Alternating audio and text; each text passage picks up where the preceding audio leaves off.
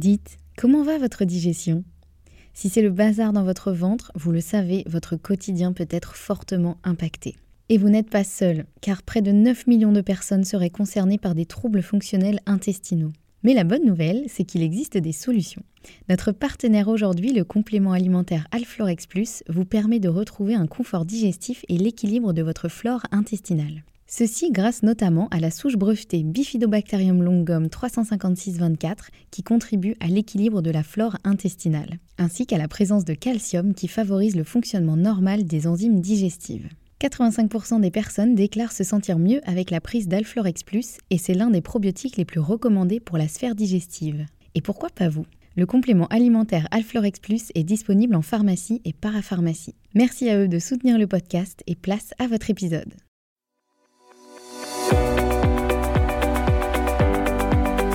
Bonjour et bienvenue dans le podcast Bien dans mon ventre. Je suis Anne-Sophie Pasquet, je suis naturopathe et formée à la micronutrition et absolument passionnée de santé naturelle.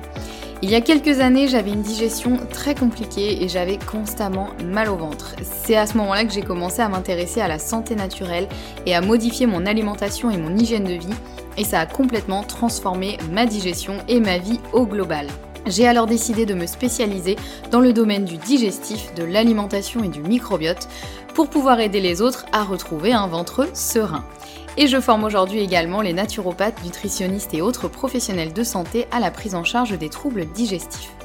Aujourd'hui dans ce podcast, je te partage mes meilleurs conseils pour que tu puisses toi aussi te sentir au top, en pleine santé et te sentir bien dans ton ventre et dans ta vie. Maintenant c'est parti pour l'épisode du jour, bonne écoute Bienvenue dans ce nouvel épisode de podcast. On se retrouve aujourd'hui avec l'épisode 71 dans lequel on va parler de microbiote et dans lequel je vais vous dévoiler les 10 règles d'or pour avoir un bon microbiote.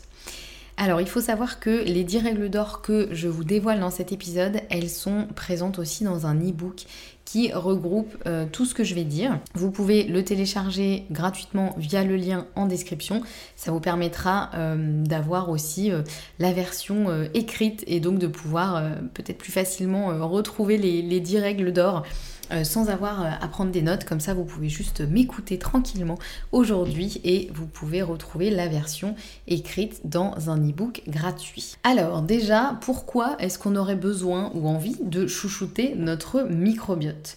Bon, je pense que vous le savez maintenant si vous suivez le podcast depuis un moment, mais un bon microbiote, c'est quand même votre meilleur allié pour une bonne santé, à la fois physique et mentale. Je pense que j'ai plus à rappeler les implications du microbiote euh, dans la santé. Euh, voilà, le, microbiote, c'est un peu... Euh, un peu à la base de tout et il est quasiment impossible d'être en bonne santé sans avoir un bon microbiote. Et d'ailleurs, petit euh, nota bene, euh, j'ai vu passer ces derniers jours une étude qui euh, démontrerait que l'endométriose serait due à la présence d'une bactérie dans la bouche, parce que oui, il y a aussi un, microbiote dans la bouche, et que effectivement cette présence d'une bactérie dans la bouche, ça pourrait perturber complètement tout le système, on va dire, du cycle menstruel, et, donc ça pourrait engendrer des reflux de sang, des, implantations de l'endomètre à des endroits où il ne devrait pas être, etc., etc. Alors j'ai pas lu encore en détail euh, l'étude, mais euh, déjà rien que le fait en fait qu'on commence à, faire des, croisements entre euh, l'état du microbiote et l'état de notre santé, c'est fou à quel point ça devient vraiment c'est à tous les niveaux en fait. Je pense que je vous l'ai déjà dit, on est un peu au début de, des études scientifiques sur, sur l'implication du, microbiote et on se rend compte à quel, à quel point il joue dans tellement de choses. Donc un bon microbiote, c'est important, mais un bon microbiote, ça se travaille et ça se chouchoute et ça se chouchoute au quotidien. Euh, on peut pas juste se dire euh, ah oui oui mais euh, l'année prochaine je m'occuperai de mon microbiote. non en fait c'est un bon microbiote, c'est vraiment quelque chose qui se travaille au quotidien. Il n'y a pas forcément besoin de faire des choses incroyables, vous allez le voir, mais c'est juste que des petites choses à essayer d'appliquer le plus souvent possible et idéalement au quotidien. Donc on va voir ensemble les choses à faire et à ne pas faire pour garder son microbiote en forme et en faire votre meilleur allié. Sans plus attendre, la règle d'or numéro 1, c'est d'éviter la surmédication. Donc vous voyez bien que je dis bien surmédication, c'est-à-dire que quand c'est nécessaire, prendre des médicaments, c'est évidemment un acte utile, voire vital. Donc je ne suis pas en train de vous dire d'éviter à tout prix les médicaments. Le problème, c'est simplement de euh, faire en sorte de les utiliser avec raison et parcimonie, et donc uniquement lorsque c'est nécessaire.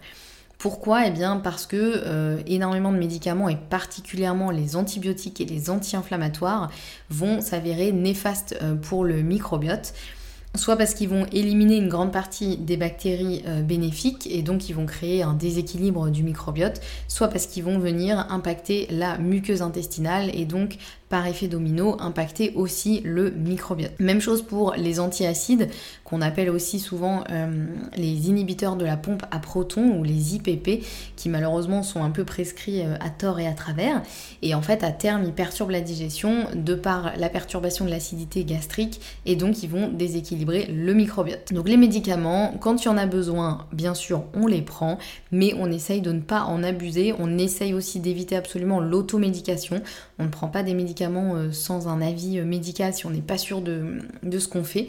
Et euh, voilà, et que faire du coup? Bah, Si on doit prendre des médicaments, alors bon, on ne panique pas, encore une fois, je suis pas en train de vous dire qu'il faut absolument éviter les médicaments, mais on essaye que ça reste ponctuel et ciblé, et surtout on soutient son microbiote et sa muqueuse intestinale pendant ou après avec un bon probiotique adapté et ou euh, des nutriments nécessaires pour la muqueuse intestinale et on n'hésite pas à se faire accompagner pour tout ça. Deuxième règle d'or pour avoir un bon microbiote, ça va être de prendre le temps de mâcher ses aliments. Ça, vous m'avez déjà entendu en parler, vous devez vous dire, mais il y en a marre, elle arrête pas de nous parler que de ça.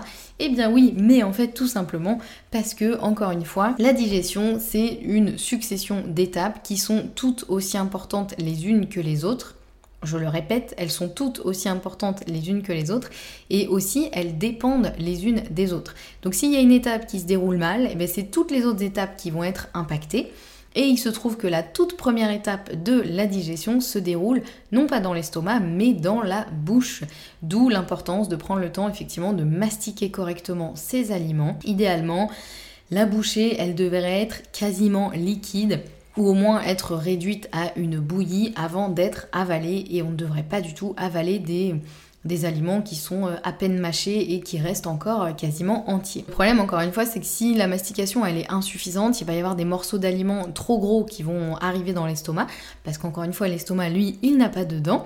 Puis euh, ces morceaux vont arriver aussi dans l'intestin, ce qui va déjà diminuer l'absorption des nutriments, vitamines, minéraux, etc. Donc c'est quand même dommage de manger des choses bonnes sur le plan nutritionnel si on n'est pas capable d'absorber ce qu'on mange, euh, mais ça va aussi favoriser la prolifération de bactéries pro-inflammatoires et engendrer potentiellement des ballonnements et une dysbiose. Donc on pense à bien mastiquer son repas et à prendre le temps de manger. Règle numéro 3 pour un microbiote au top du top, ça va être de limiter le sucre et particulièrement le sucre que l'on appelle rapide ou plutôt on va dire le sucre... Euh, ouais, non, si on va dire le sucre rapide, parce que j'allais dire le, sucre raffiné, ça va être euh, aussi évidemment à éviter, mais ça va être deux choses un peu différentes. Donc on va essayer d'éviter ou de limiter au maximum le sucre donc rapide, c'est-à-dire le sucre de table et tous les produits euh, sucrants, et aussi les produits industriels riches en sucre et surtout riches en euh, sucres très transformés comme le sirop de glucose fructose par exemple, eh bien tous ces, tous ces sucres-là, ils vont favoriser la prolifération de certaines bactéries, notamment le candida albicans qui se transforme en champignon et qui engendre une candidose intestinale. Ce qui donne à la clé des ballonnements, des mycoses, des maux de tête, de la fatigue, etc. etc. Et puis le sucre, il favorise aussi la croissance de bactéries que l'on appelle de fermentation, qui elles vont se gaver du sucre et produire en échange des petits gaz et donc créer des ballonnements, des flatulences, etc. etc. Donc le sucre, ça doit rester un plaisir ponctuel. Il faut garder cette notion de plaisir dans l'alimentation, c'est important. Mais euh, voilà, il faut que ça, reste quelque chose de ponctuel et que ça fasse pas forcément partie du quotidien, euh, surtout si vous avez déjà des problématiques digestives. Et puis, euh, petit bonus aussi, on évitera aussi les édulcorants, notamment l'aspartame, le sorbitol et tous les édulcorants qui se terminent en ol parce qu'ils vont vraiment avoir tendance à déséquilibrer euh, le microbiote. À la limite, quitte à choisir un édulcorant, on partira plutôt vers la stevia, qui est un édulcorant plus naturel et qui va un peu moins impacter voilà, le microbiote, même si encore une fois les édulcorants ce n'est pas non plus la panacée et on évite, de trop en abuser et de se tourner complètement vers ça en se disant bah, tout va bien, je mange pas de sucre, du coup je ne mange que des édulcorants. Non, ce n'est pas du tout rendre service non plus à son microbiote. Règle numéro 4 pour avoir un microbiote au top, ça va être de consommer des probiotiques naturels. Je sais qu'il y a beaucoup aujourd'hui de probiotiques en, sous forme de compléments alimentaires qui peuvent effectivement s'avérer euh, très intéressants, mais avant de se tourner vers des probiotiques euh, sous forme de compléments alimentaires, il est important de consommer des probiotiques naturels via l'alimentation et ceci au quotidien. L'avantage de les trouver dans l'alimentation, c'est qu'en fait, ils contiennent naturellement une grande variété de bactéries et donc ils peuvent convenir à quasiment tout le monde. Alors que les probiotiques sous forme de compléments alimentaires, en général, il y a une sélection de certaines souches qui, encore une fois, peuvent être très intéressantes, mais qui peuvent aussi, chez certaines personnes, au contraire, venir encore plus déséquilibrer le microbiote. Donc il faut quand même faire euh, un peu attention avec les probiotiques sous forme de compléments alimentaires. Et de toute façon, toujours essayer de trouver les nutriments et les choses que l'on cherche à apporter dans l'alimentation donc on va se tourner vers des probiotiques naturels comme par exemple les aliments fermentés, donc comme les légumes lacto-fermentés, les pickles, les yaourts aussi, le kimchi, le kéfir, que ce soit de fruits ou euh, à base de lait, le kombucha, mais aussi euh, le miso, le tempeh, la sauce shoyu en contient aussi, le vinaigre de cidre non pasteurisé, la levure de bière, etc. etc. Vous voyez qu'il y a quand même énormément de sources qui existent, qui sont assez faciles à consommer euh, au quotidien. L'idéal c'est de varier les sources et d'en consommer effectivement un petit peu tous les jours. Règle numéro 5 euh, pour chouchouter son microbiote ça va être de manger le plus bio possible et en tout cas le moins euh, transformé et le moins riche en pesticides possible. On essaiera euh, au quotidien de privilégier une alimentation qui sera la plus biologique possible. Et je, dis la plus biologique parce que ça peut aussi être euh, de privilégier une alimentation qui est vraiment en circuit court, avec des produits qui sont locaux, qui ne sont pas forcément estampillés biologiques, mais dont vous savez que la fabrication n'aura pas impliqué trop de pesticides, etc. Voilà, c'est pour ça qu'il y, a, plein de façons aussi de, limiter euh, sa consommation de, pesticides, mais effectivement se tourner vers une alimentation la plus biologique possible et euh, ça permettra d'éviter de consommer bah, des aliments qui contiennent des résidus de pesticides. Pourquoi? Bah, Parce que tout simplement, les pesticides chimiques, ils éliminent euh, une grande partie des bactéries. C'est pour ça qu'on les utilise, hein. c'est pour ça qu'ils sont utilisés en agriculture conventionnelle. C'est effectivement pour éliminer les bactéries qui pourraient nuire euh, aux récoltes. Le problème, c'est que bah, ça agit aussi sur le microbiote en éliminant les bonnes bactéries qui vont le composer, puisque les pesticides, ils vont pas juste avoir un petit radar et se dire non, je m'attaque que aux mauvaises bactéries qui sont présentes sur les plantes, par exemple. Euh, ils sont là pour éliminer les bactéries. Donc, si vous consommez des aliments qui contiennent des résidus de pesticides, vous allez en fait finalement éliminer aussi une grande partie de vos bonnes bactéries dans le microbiote. Et c'est quand même plutôt dommage. Donc on va essayer, et particulièrement pour les fruits et légumes, de privilégier des aliments euh, biologiques ou encore une fois venant de, petits producteurs locaux qui n'utilisent pas de pesticides euh, euh, chimiques. parce que le problème c'est que des fruits et légumes traités aux pesticides, même si on les lave soigneusement, ils vont conserver une petite partie des pesticides à l'intérieur de la peau ou du fruit lui-même. Et donc euh, voilà, de toute façon, vous allez euh, finir par en consommer euh, une petite partie, ce qui est quand même très dommage. On y, pensera aussi pour la viande et le poisson, qui eux peuvent contenir des traces d'antibiotiques avec lesquelles sont traités les animaux lorsqu'ils viennent pas d'une filière biologique et lorsqu'ils viennent plutôt d'une filière d'élevage intensif. Donc voilà, on essaye aussi pour la viande et le poisson et les produits dérivés des animaux de privilégier des produits qui vont être bio. Règle numéro 6 pour chouchouter son microbiote, ça va être de consommer des prébiotiques. Alors les prébiotiques c'est quoi? C'est la nourriture des bonnes bactéries. C'est vraiment ce qui va venir nourrir notre microbiote. Tout simplement parce que ces bonnes bactéries, elles sont comme nous. Elles ont besoin de nourriture pour se développer et assurer leurs différents euh, rôles. Et donc, il va falloir les nourrir avec des bonnes choses pour les stimuler et euh, pour faire en sorte qu'elles puissent suffisamment euh, euh, s'implanter et proliférer dans le microbiote et faire en sorte d'avoir un microbiote qui sera toujours équilibré. Donc c'est important de consommer bah, chaque jour des petites quantités de prébiotiques puisque nos petites bactéries elles ont aussi besoin de manger tous les jours et donc voilà on va essayer de leur, de leur, apporter la nourriture la plus idéale possible. Où est-ce qu'on va trouver des prébiotiques déjà dans de nombreux fruits et légumes tels que l'ail, l'oignon, l'artichaut, l'asperge, le poireau, la banane, etc. Euh, on en trouve aussi dans les légumineuses, les céréales complètes, la chicorée aussi. Pour remplacer le café, ça peut être euh, intéressant. Et puis, il faut savoir que le microbiote, il adore aussi ce que l'on appelle les polyphénols, qui sont présents notamment dans le cacao, les fruits rouges, le raisin. Donc ça, c'est aussi euh, la bonne nouvelle. Euh, mais qui sont aussi présents dans le thé vert. Et il adore aussi notre microbiote les petits poissons gras. Donc on n'hésitera pas aussi à consommer ce genre de choses euh, le plus souvent possible euh, pour venir chouchouter notre microbiote et le nourrir avec ces super aliments. Règle numéro 7 pour chouchouter son microbiote, ça va être évidemment de limiter le stress. Le stress, c'est l'un des ennemis du microbiote, je vous en ai déjà parlé dans différents épisodes il va en fait perturber euh, assez fortement la digestion, notamment en altérant la qualité du mucus, vous savez, cette fameuse couche protectrice de la muqueuse intestinale, mais qui est aussi le nid douillet du microbiote. Donc euh, ça va aussi déséquilibrer le microbiote. Et le problème, c'est que quand on se retrouve avec un microbiote déséquilibré, ça peut également engendrer un plus grand stress par effet euh, un peu domino, parce que du coup, le microbiote va moins euh, sécréter des choses qui vont être intéressantes pour nous pour euh, diminuer le stress. Donc euh, l'idée c'est d'essayer d'anticiper tout ça en limitant au maximum les sources de stress et en soutenant son système nerveux pour bah, limiter l'impact du stress au quotidien et voilà pour essayer de ne pas venir abîmer notre microbiote pour qu'on ait un microbiote qui reste équilibré et qui donc lui-même nous aide aussi à mieux résister au stress et à nous sentir plus zen au quotidien.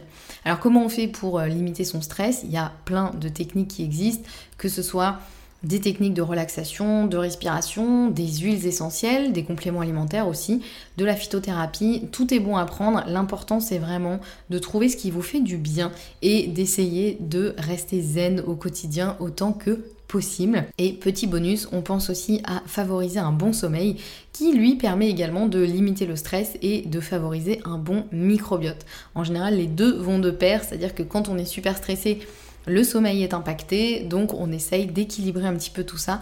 Et euh, quand on dort euh, bien, ça permet aussi de diminuer le stress. Donc euh, voilà, c'est un peu les deux qui fonctionnent ensemble et qui sont intéressants à, travailler ensemble. Règle numéro 8 pour chouchouter notre microbiote, ça va être de bouger suffisamment.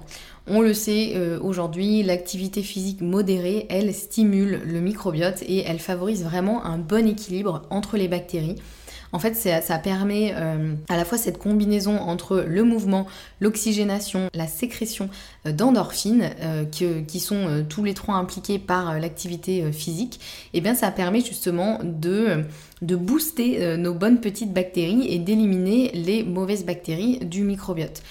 Donc ça, euh, c'est un point qui est souvent sous-estimé. C'est vrai qu'on pense euh, à faire du sport pour euh, avoir plus d'énergie, dormir mieux, être moins stressé, etc. Ce qui est très bien. Mais il faut pas oublier que notre petit microbiote, il adore aussi que l'on fasse un petit peu d'activité physique chaque jour.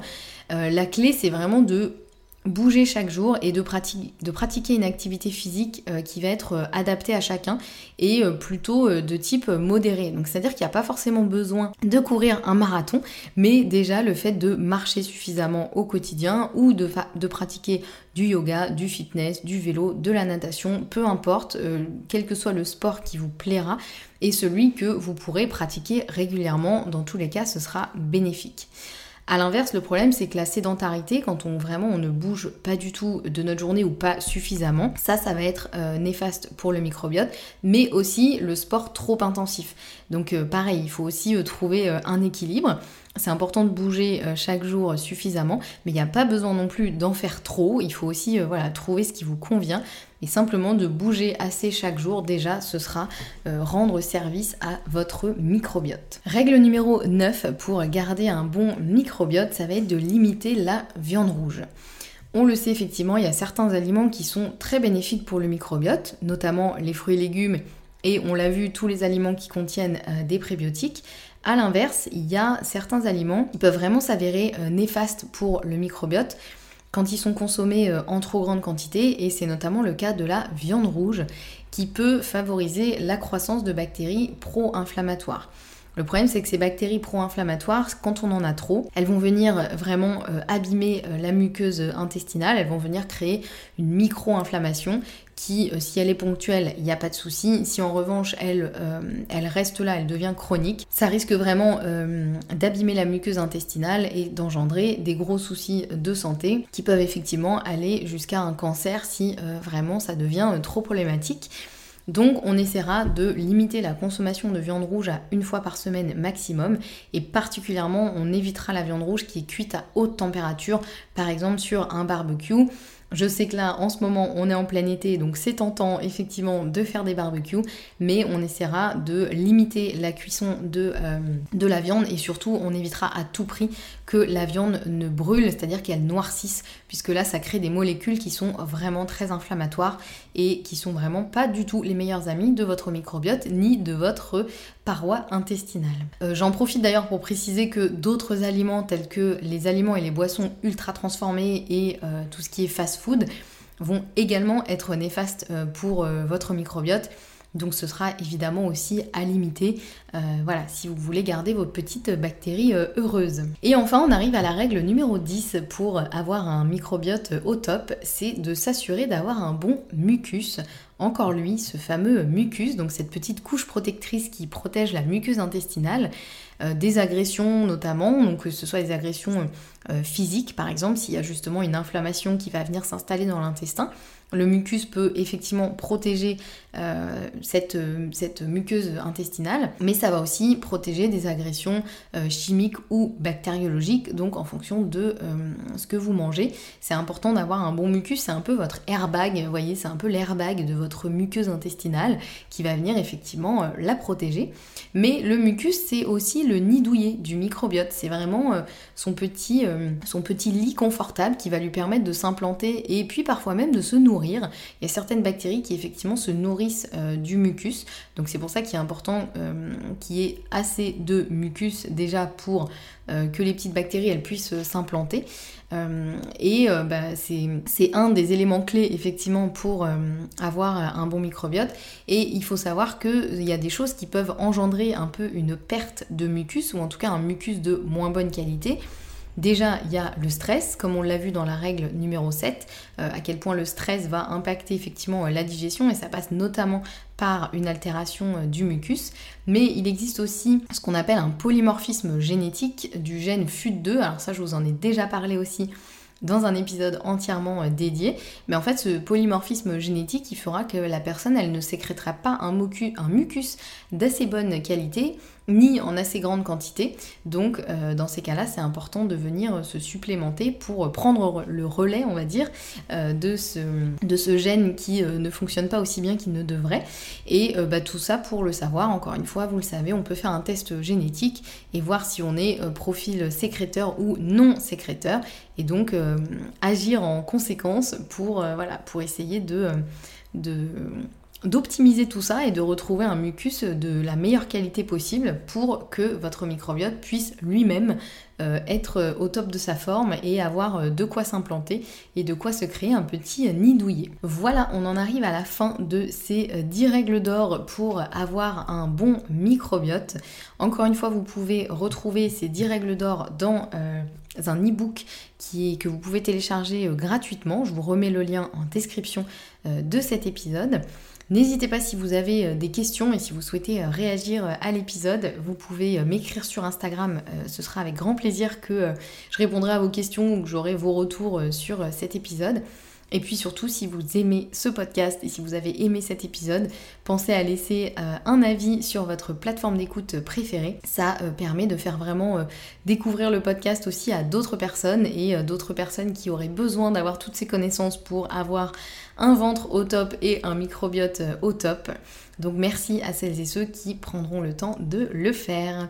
Nous on se retrouve la semaine prochaine pour un nouvel épisode qui sera pour le coup un épisode interview et vous allez voir on va parler d'un sujet qui sera euh, assez inédit sur le podcast et qui je pense va vraiment vous intéresser.